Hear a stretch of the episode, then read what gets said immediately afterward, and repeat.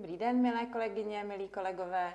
Vítám vás u posledního dílu série webinářů na téma kyberbezpečnost. Vítám mezi námi opět pana Matějíčka, který se s námi podělí o důležité informace v tomto tématu. My jsme se věnovali v předchozích webinářích zabezpečení hesel, zabezpečení účtů, věnovali jsme se možnosti podvodných e-mailů, jak se bránit, jak se chránit, ale v současné době se zase přechod na online výuku stal realitou. Jestli se nám líbí nebo nelíbí, už není na pořadu dne. Měli bychom být jako učitelé připraveni lépe než na jaře. Přesto si myslím, že zopakovat základní zásady toho, jakým způsobem se chovat eh, v rámci práce z domova, bude určitě užitečné. Učitelé se dostávají do dvou režimů, mohou se dostat do dvou situací. Buď mají školní notebook a pracují z domova, zároveň mají ale školou povinné děti a musí nebo chtějí půjčovat i svůj služební notebook dětem na jejich přípravu do školy. A nebo naopak nemají školní notebook k dispozici, pracují tedy na svém osobním počítači, realizují na něm online výuku. Oboje není ideální varianta, ale nějakým způsobem se s ní potřebujeme popasovat. Můžeme si v rámci kyberbezpečnosti a zabezpečení těchto aktivit nějakým způsobem to schrnout a říct si ty nejzákladnější body? Určitě. Já bych začal tím hlavním a to, že to je samozřejmě špatně míchat tyhle ty dvě věci dohromady. Eh, určitě by jakoby neměl nikdo jiný mít přístup k tomu služebnímu notebooku, než jakoby já, když jsem ten zaměstnanec. Můžeme to přirovnat vlastně něco, jako by, když půjčujete dítěti auto. Jo? Když vám přijde syn a řekne vám, hele, máme, půjčíš mi klíče od auta, my dneska jdeme na party, my se nemáme jak dostat, tak taky mu řeknete, jasně, hele, ty máš klíče od služebáku, hlavně moc nepí a přejte jako v pořádku. Jo? Tak tady je to zase stejný. Vy tomu dítěti dáte notebook, a nedej bože, že tam máte práva administrátora a co ono tam udělá, když vám prostě stáhne nějakou kreklou hru, pustí se nějaký malware, zašifruje vám to ty firmní data, nedej bože, se to šáhne někam do práce, zašifruje to nějaký zálohy, tak je prostě na průšvih zaděláno, stejně jako s tím služebákem. Tohle to může mít ale ještě horší následky. Takže co udělat, aby se nám toto nestalo? V případě, že opravdu skutečně ten služební notebook potřebuje dětem půjčit, protože když má někdo dvě, tři děti, tak asi nedisponuje doma čtyřmi, pěti notebooky, na kterých by všichni pracovali. Určitě najdeme nějakou cestu, jakým způsobem to ošetřit, aspoň v tom základním rozměru. Určitě. Když je potřeba to dělat eh, tímhle způsobem, tak těm dětem co nejvíc omezit práva. Možná to zní teda drasticky, ale je to vlastně jediná cesta. To znamená, ty děti by neměly nebo nesmí tady v tom případě mít účet administrátora, musí mít účet jenom obyčejného uživatele. Tím eliminujete spoustu věcí, typicky pouštění prostě nějakého jako vlastních programů prostě a tak dále, nebo instalace nějakých Stahování programů. her a podobně. Jo, oni si třeba stáhnou, si nenainstalují prostě a tak dále. Druhá věc, kterou pak je potřeba tam určitě mít, tak nějaký antivirový program, jo? protože v momentě, kdyby ty děti stahovaly něco, třeba nějakou tu hru, tak oni jako stáhnout můžou, jo? sice už se jim to pak nespustí, nebo nespustí se ten, ten instalátor, když nemají ty práva toho admina, ale může se prostě pustit něco na pozadí, nedej bože. Takže nějaký antivirák, který vám to jako pohlídá. A samozřejmě pak mít jako nějaký aktuální operační systém, protože i některé útoky probíhají tak jako řekněme kolem těch antivirových programů, takže ten antivirák nezachrání všechno. Když na vás bude někdo prostě útočit eh, třeba přes síť nebo něco podobného, to jsou cesty, které třeba standardně antivirák jako nehlídá, když nemáte mm. nějaké jako větší řešení. Takže je potřeba mít jako i aktuální operační systém, mít doma třeba updateovaný router a tak jako celkově se té bezpečnosti trošku pověnovat. Takže myslet na ní předem. Hmm. Zároveň asi by školní administrátoři nebo ajťáci, správci těch zařízení měli myslet na to, než někomu půjčí ten služební notebook domů, aby ho možná i proškolili, aby mu ty hmm. základní věci možná schrnuli, abychom se nechovali jenom tak, že si půjčím tušku a zítra ji neořezanou vrátím, když hmm. bych to trošičku zjednodušila. Takže pokud byste vy byl tím školním administrátorem, než vemete ten školní notebook a dáte ho učiteli do ruky, co byste mu řekl, na co má skutečně dát pozor? Eh, já bych mu dělal tak 4 hodinový školení minimálně. Jo. Tak tolik času eh, nemám, ale zkuste pár bodů. V každém případě bych ho poučil o tom, aby opravdu používal ten svůj jeden uživatelský účet toho učitele jenom těm školním aktivitám, nepoužíval to na nic jiného. Jo, opravdu jako z firmního noťasu není potřeba brůzdat po e-shopech, tady eh, bože stahovat nějaký nelegální filmy a další věci, což se bohužel přiznejme jako běžně děje. Potřebujete pohádky pro dítě, takže je hele, školní noťas. Mm-hmm. tak to prostě není úplně ono. Takže to jsou prostě věci, na které by ho ten administrátor měl upozornit. Dále prostě mu v rychlosti říct něco jako, hele bacha, máš tady ideálně školní antivir, který prostě máme nějakým způsobem my ohlídaný, když škola žádný nemá, něco si tam nainstaluj, jo, a cokoliv je lepší než nic. Mm-hmm. A jako je toho hodně, Těž, těžko říct, jak už takhle v rychlosti, ale opravdu, aby se ten uživatel, ten uživatel k tomu choval bezpečně a že to je opravdu svěřená věc a že to prostě může mít nějaký dalekosáhlý důsledky, když se s tím něco stane. V rámci ještě práce z domova často lidé využívají takzvaný vzdálený přístup, to znamená, že se já z domova potřebuji dostat na nějaký školní server a podobně, potřebuji nějaké údaje. Jakým způsobem tohle probíhá? Je tam někde nějaký rizikový bod v rámci bezpečnosti? Určitě. Největší průšvih je, když vám někdo otevře právě to, čemu se říká jako vzdálená plocha, takový ten remote desktop.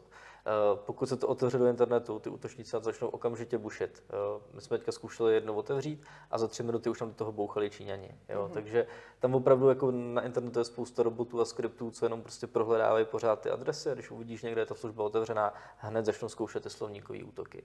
Takže tohle to nedělat, mít na to takzvanou VPN, kterou se vlastně ten školní počítač připojil do té školní sítě.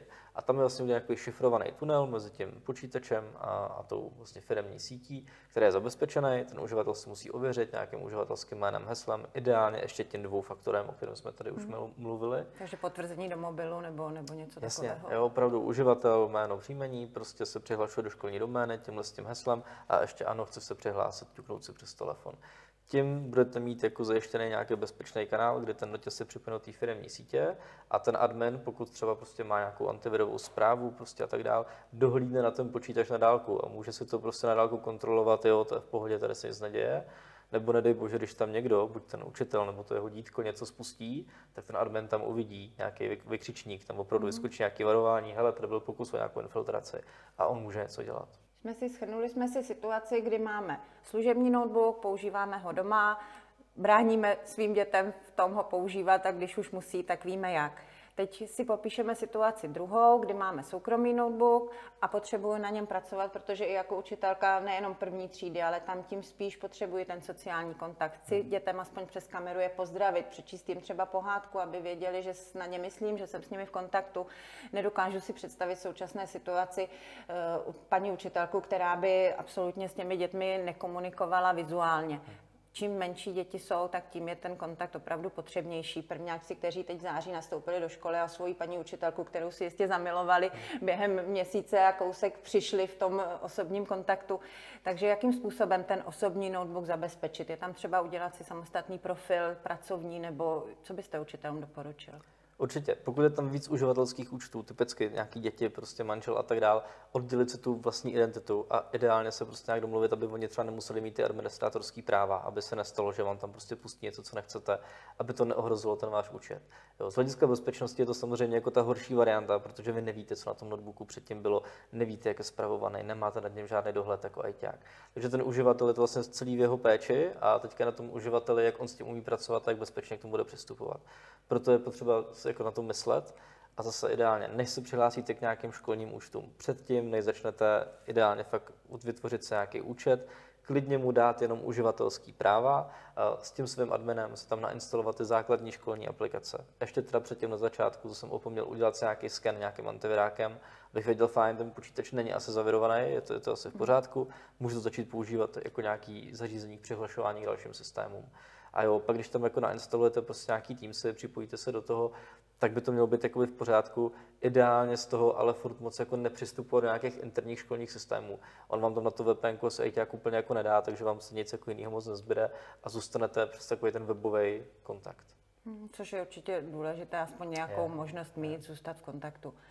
Když bychom se podívali ještě na to eh, pravidelné aktualizování systému a podobně, to je určitě taky jedna z věcí, kterou běžně dělají třeba školní administrátoři, ale v momentě, kdy mám ten školní notebook doma, tak mám jako uživatel myslet na to, že i tahle pravidelnost vlastně spadá na mě, tahle ta povinnost postarat se o aktualizaci těch programů a podobně. Hmm.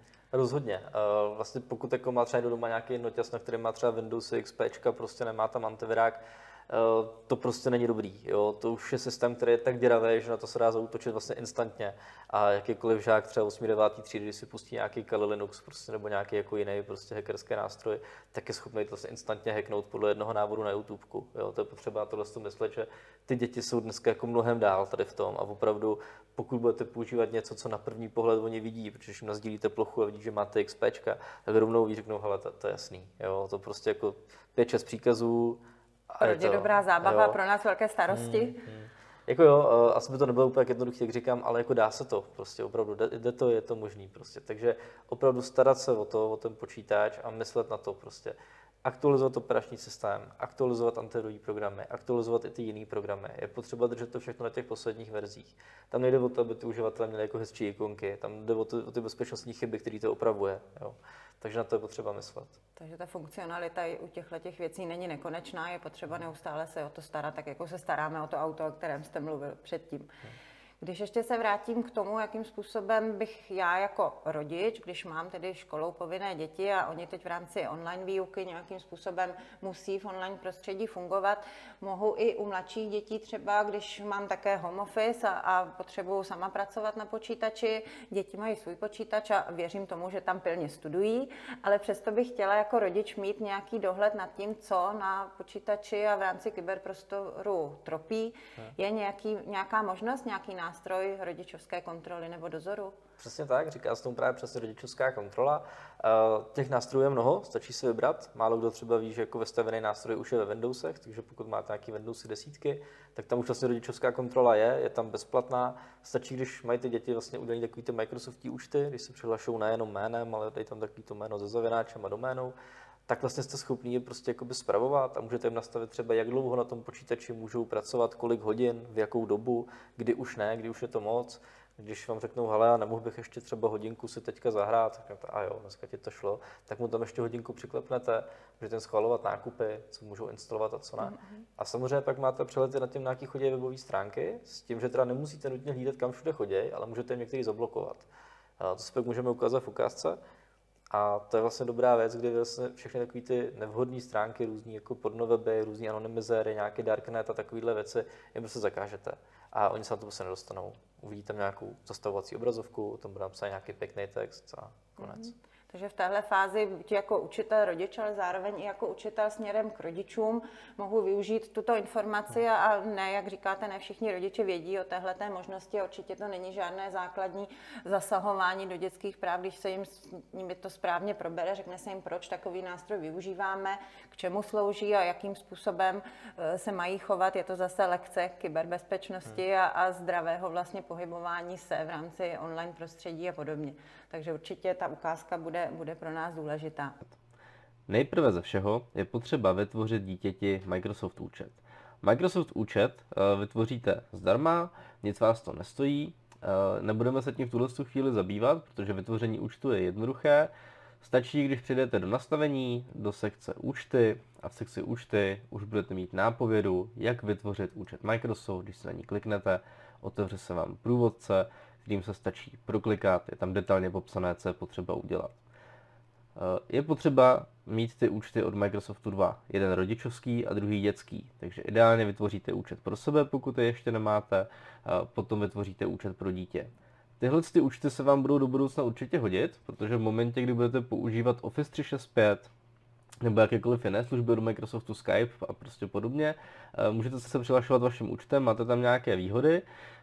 Eh, Hlavně je to ale potřeba pro nastavení té rodičovské kontroly, aby se oddělilo, co ten rodičovský účet může nastavit tomu dětskému a oddělili se nějakým způsobem ty práva toho dítěte, které tam neví nastavené. Ten dětský účet se liší a nemůže toho samozřejmě dělat tolik, co ten účet rodičovský. Řekněme si tedy, že máme vytvořený účet dítěte. V tuhle chvíli přejdeme zpátky na počítač rodiče. Na rodičovském počítači se stačí otevřít prohlížeč a v prohlížeči se podíváme na stránku Office 365, základní přihlašovací stránka pro váš účet, kde je potom možnost zabezpečení rodiny, to takové zelené srdíčko. Když se na to klikneme, otevře se nám tam komplet naše vytvořená rodina, všichni členové, všechny účty, které jsme vytvořili pro členy naší rodiny, které chceme zpravovat. A vy jako správce, těch správců může být samozřejmě víc, oba dva rodiče mohou být správci, mohou nastavovat těm dětem různé věci. Cílem je samozřejmě nastavit těm dětem nějaké limity. Eh, ještě než budeme pokračovat dál, je dobré si o tom s tím dítětem předem promluvit. Je potřeba říct si, hele, já bych chtěl nastavit nějaký limity, aby se na některé stránky mohl a na některé, aby se nemohl. Jsou věci, na které si ještě prostě malej, jsou věci, které by se neměl vidět, na internetu nejsou jenom pěkné věci, jsou tam věci jako hodně ošklivý, my nechceme, aby si to viděl, řeknete mu, proč nechcete, aby to viděl a to dítě to většinou pochopí, takže nemusíte se bát toho si o tom s tím dítětem promluvit. Naopak je to lepší. V momentě, kdybyste se o tom nepromluvili a postavili jste před hotovou věc a řekli mu, hele, já jsem ti tady nastavil nějakou kontrolu, teďka nemůžeš tohle, tohle, tohle, tak to jakoby nebývá dobře přijímaný. V momentě, kdy provedete nějaký otevřený rozhovor s tím dítětem a řeknete si, že tam nějaké restrikce budou, proč tam budou, to dítě to většinou vezme úplně v pohodě. Co je taky dobrý, tak eh, je takzvaný čas u obrazovky. Je to jedna z věcí, které si tady můžete nastavit a vy si můžete zapnout takzvané limity pro zařízení. Opět je fajn si o tom s ním promluvit. Eh, když se toho dítěte zeptáte, kolik si myslí, že tráví času na jeho zařízení, třeba na telefonu, tak vám obvykle řekne nějakou nižší hodnotu, než je pravda. Jo, dejme tomu, že tráví na tom zařízení třeba 3 hodiny denně a když se zeptáte, hele, jak dlouho jsi na tom telefonu, tak zhruba každý den, tak vám řekne, no tak hodinku, hodinku a půl. Řeknete, OK, Uh, měli bychom se nastavit nějaký limit, není dobrý, aby se do toho koukal celý den, chceme, aby se měli nějaký jiný koníčky, ty taky chceš dělat určitě něco jiného, tak si řekni, kolik času bys na tom telefonu chtěl strávit, nebo na tom počítači a nastavíme tady nějaký limit, ono to bude hlídat. A to dítě vám obvykle řekne opravdu nějaký, nějaký rozumný interval. Jo? Ono vám neřekne, já tam chci být 4 hodiny denně. To prostě už samo jemu, jemu samotnému už to zní prostě špatně. Takže on řekne, jo, já si myslím, že tak hodinka, hodinka a půl by byla v pohodě. Tak řeknete, fajn, tak se dohodneme na hodině a půl. A nastavíte mu limit, aby denně mohl používat to zařízení třeba tu hodinu a půl. V momentě, kdy tohle uděláte, tak v těch časových slotech, ve kterých mu to povolíte, řekněme od 7.30 do 21 hodin, může používat ten počítač po dobu 1,5 hodiny. To dítě se bude snažit to většinou dodržet. Ano, je možné, že za týden, za dva zjistí, že hodina a půl není moc a že to, řekněme, trošku podhodnotilo tenhle ten údaj. Nicméně i ty děti jsou zvyklí stát se za svým slovem a tak to nejspíš dopadne dobře a najdete nějaký kompromis a schodu. Určitě bych tady vypíchl tuto funkci, která se nazývá limity pro zařízení, kdy můžete každému dítěti nastavit, v jakém čase od kdy do kdy může na tom počítači jakou dobu trávit. Řekněme si, že třeba víkendy mu nastavíme nějaký větší čas, bude si chtít zahrát s kamarády nějakou prostě onlineovou hru, bude potřeba dělat něco do školy. Myslím si, že nějaký třeba 3-4 hodinky o víkendu teďka v zimě, když nebude hezky, tak jsou relativně v pořádku. Oproti tomu v době, kdy je to dítě ve škole, můžeme mu nastavit nějaký čas, řekněme, že distanční výukou stráví třeba 3 hodiny denně, plus k tomu večer hodinka a půl. Jo, takže mu nastavíte nějaký 4,5 hodiny. Určitě je tady dobré se s tím dítětem dohodnout na nějakým časovým intervalu.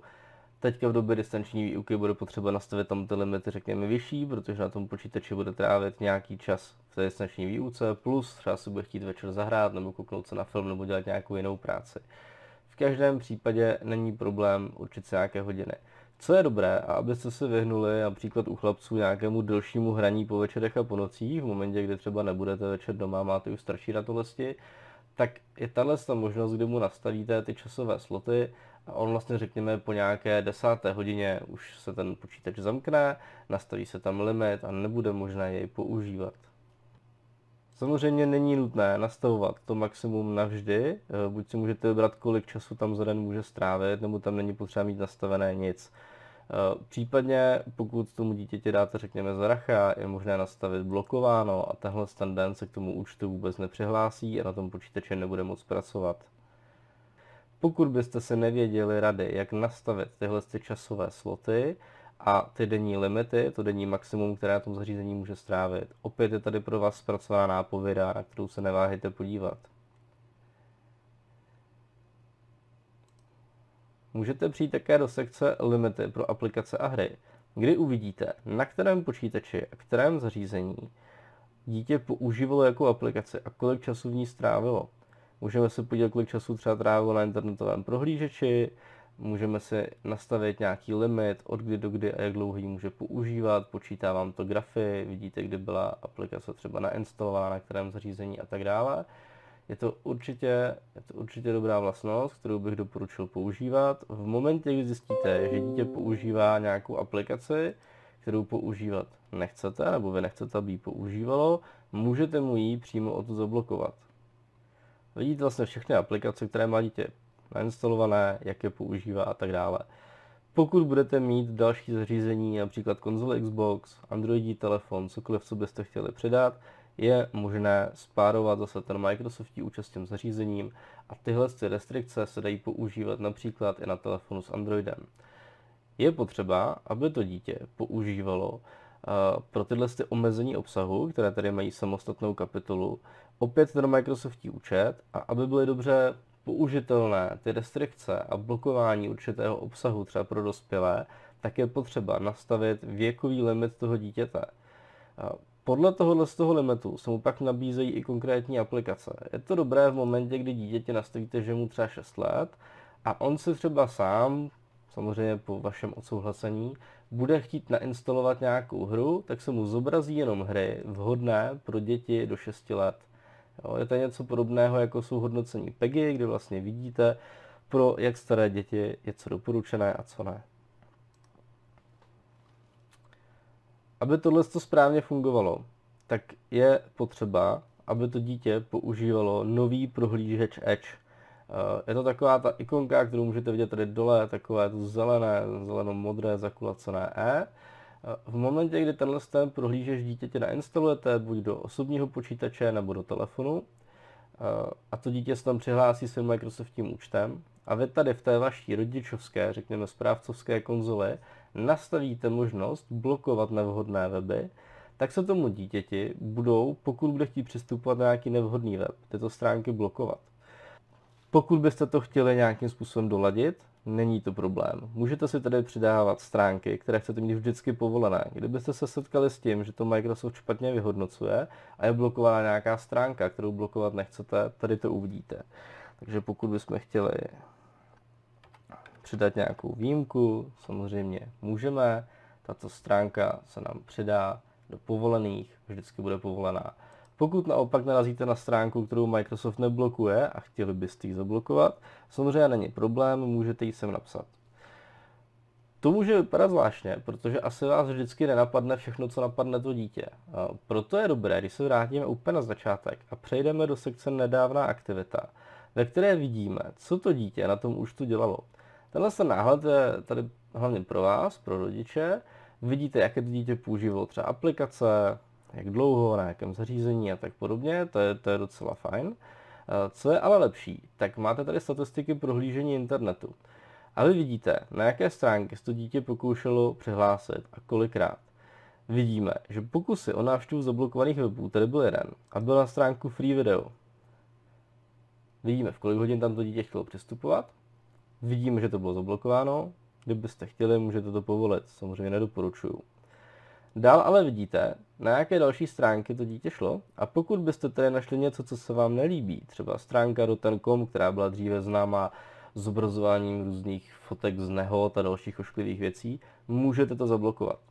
Tím pádem, pokud zjistíte, že dítě chodí na nějaké stránky, na které úplně nechcete, aby chodilo, stačí zakliknout blokovat, stránka bude zablokována, přibude potom v seznamu v omezení obsahu kde už teďka vidíme, že přibyla další blokovaná stránka a tímto způsobem to můžete zpravovat. Pokud bychom chtěli živou ukázku, můžeme přejít na počítač dítěte, kde se vlastně otevřeme internetový prohlížeč a můžeme zkusit jít na nějakou stránku, například již zmiňované free video, na které bychom se dostat neměli. A v momentě, kdy dítě něco podobného zkusí, stránka je zablokována, rovnou mu to napíše, si může zeptat, jestli na ten web může. V momentě, kdy na to dítě klikne, odešle se vám jako rodiči žádost o povolení, jestli mu tu stránku dovolíte nebo ne. Když se vy vrátíte do svého Microsoftního účtu, přijdete na e-mail podíváte se na e-mail, který vám přišel, je tady vlastně nová žádost od Honzíka, eh, který vás žádá, jestli může navštívit tento web, můžete mu to samozřejmě povolit eh, nebo zamítnout. V momentě, kdy tuto akci zamítnete, zase přesměrování na stránku rodičovské kontroly, díky které bude web zablokovaný. Vidíte tady vlastně zprávu těch oznámení, že to bylo zablokováno. Je tady i dobrá funkce najít vaše dítě. Z nějakého důvodu to ne vždycky funguje správně. Podle mě bude na vině to, že tady mám na testování starší Androidí telefon. V každém případě můžeme si ukázat, jak to funguje na mobilním telefonu. Funguje to tam vlastně velmi podobně, když si otevřeme aplikaci eh, rodičovské kontroly, vidíme, kolik času na zařízení dítě tráví, vidíme statistiky třeba za posledních 7 dní, jaké aplikace hrál, vidíme i zablokované a povolené webové stránky, na které chodil. Eh, následně si můžeme přepnout i do části, kde je mapa. Eh, v sekci mapa vidíme, kde se nachází jednotliví členové rodiny. To znamená, já můžu vidět, kde se nachází dítě a dítě může vidět, kde se nacházím já.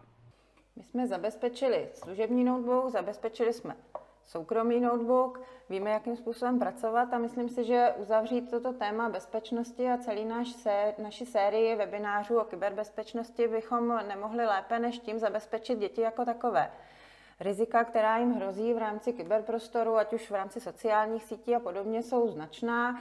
E, některé další z webinářů bychom rádi věnovali právě pohybu na sociálních sítích, v případě tématu kyberšikany, e, kdybychom k tomu měli v rámci schrnutí té bezpečnosti něco říci závěrem směrem k dětem a směrem k rodičům i k učitelům, jaká by byla vaše slova? Tam je potřeba s dětmi hlavně mluvit a vést nějaký otevřený dialog. Eh, je potřeba si připustit, že ty děti o tomhle světě ví mnohem víc než my. Eh, spoustu aplikací, co děti používají, třeba ty rodiče ani neznají a nedovedou se ani představit, jak ty aplikace fungují. A asi všichni víme, že děti jako umí být docela zlí, když chtějí v tom reálném životě. A na těch sociálních sítích, kdy jsou jakoby částečně anonymizovaný, kdy spolu jako nemusí mít ten přímý kontakt, to bývá ještě horší. Takže je potřeba ty děti vysvětlit jim, hele, netravte na těch sociálních sítích jako prostě celou dobu. Uh, jsou různý dokumenty na internetu, které tohle to popisují, kde prostě jako je vidět, jaká je to past, jak vás to uzavírá do té sociální bubliny, uh, jak je to návykový, že ty děti opravdu se jenom podívají ten telefon v momentě, kdy zavibruje, tak to je prostě jak dávka hráku, jo, protože on tam na ně něco pěkného čeká. A on zavibrovalo a tam něco je a něco mi to chce ukázat a třeba to bude hezký. To je jako automaty. Uh, a tohle je potřeba s prostě probrat.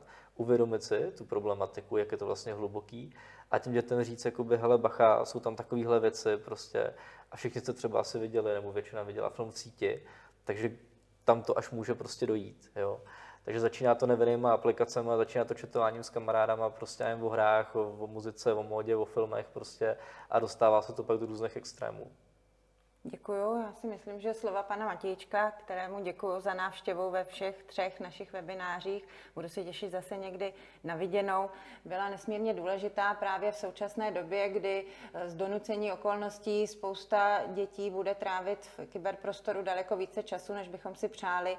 My přejeme vám i dětem, aby realita běžných školních dnů, kdy se budete potkávat s nimi ve škole a budete sdílet starosti a radosti eh, face to face, byla brzy zpátky. Držíme vám palce a přejeme vám hodně sil. Další webináře pro vás připravujeme a těšíme se při jejich sledování na viděnou. Informace o projektu najdete pod videem. Naschledanou. Naschledanou.